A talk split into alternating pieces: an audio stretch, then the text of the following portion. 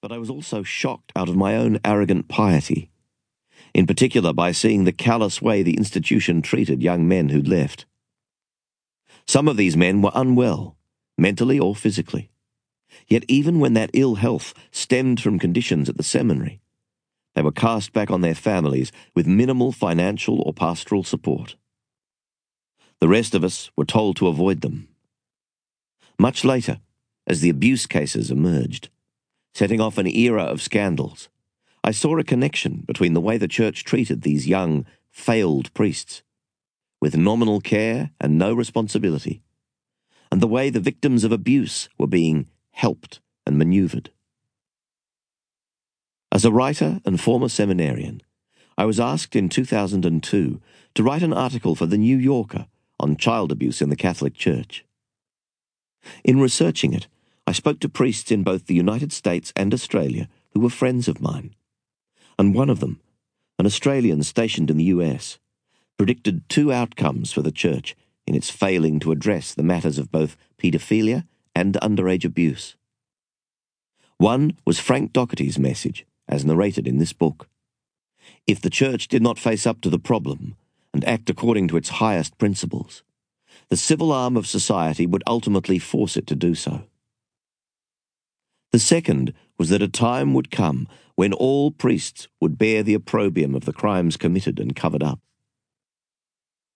Both these prophecies of my venerated and now deceased friend turned out to be, as they say, on the money. My friend was certainly not the only honest, striving priest to foresee these perils, to be scandalized by what had happened, and to appreciate what was coming.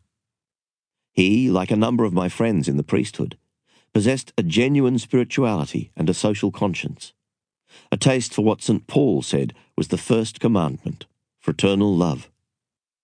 I wanted, therefore, to write about the spirituality of such priests, even though a fellow former seminarian jokingly warned me that spirituality was a rare animal amongst Catholic clergy.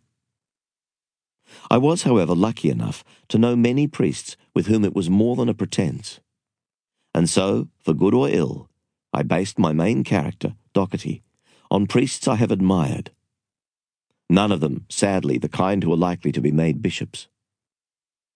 I have come to realize that if you leave the church, the church may not leave you.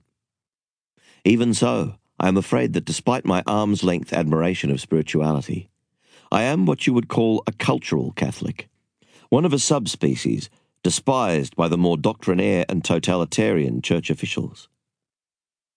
I got the idea from those agnostic Jewish folk who celebrate Passover to commemorate their fellow humans whose lives were ended by barbarous decrees in the 1940s.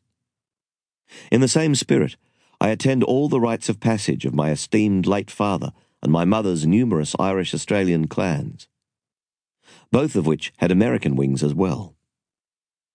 I am grateful to celebrate the Last Supper, and in the name of people now gone, and much nobler than me, take the host, the sacrament. A deity could not be more appalled at my unworthy welcome to the Eucharist than by the celebration of the Mass by abusive priests. Many of the church's ayatollahs will queue to call me a delicatessen Catholic. Perhaps the church is lucky still to have a delicatessen. But to say so is just the beginning of a tiresome debate in which the legalistic certainties of some priests and many bishops fall like axes, falling as they always do on divorcees, homosexuals, users of contraception, and all the other outcasts who might hanker to take communion. I have taken the liberty of setting this novel in the 1990s, when the pattern that would mark the Church's circumstances in the new 21st century was beginning to emerge, yet when the voices of the victims did not have the force they have now gathered. I chose that time setting in the interests of making Docherty something of a prophet, as my dear friend in the United States was in 2002. Though I am far from saintly or free from shame myself, I have, like many Catholics at birth, been profoundly shocked by what has happened, by the hubris of notable church leaders, and by the fact that the church, faced with this crisis, reached not for the compassion of Christ, but for the best lawyers available. I am not the only one. On a recent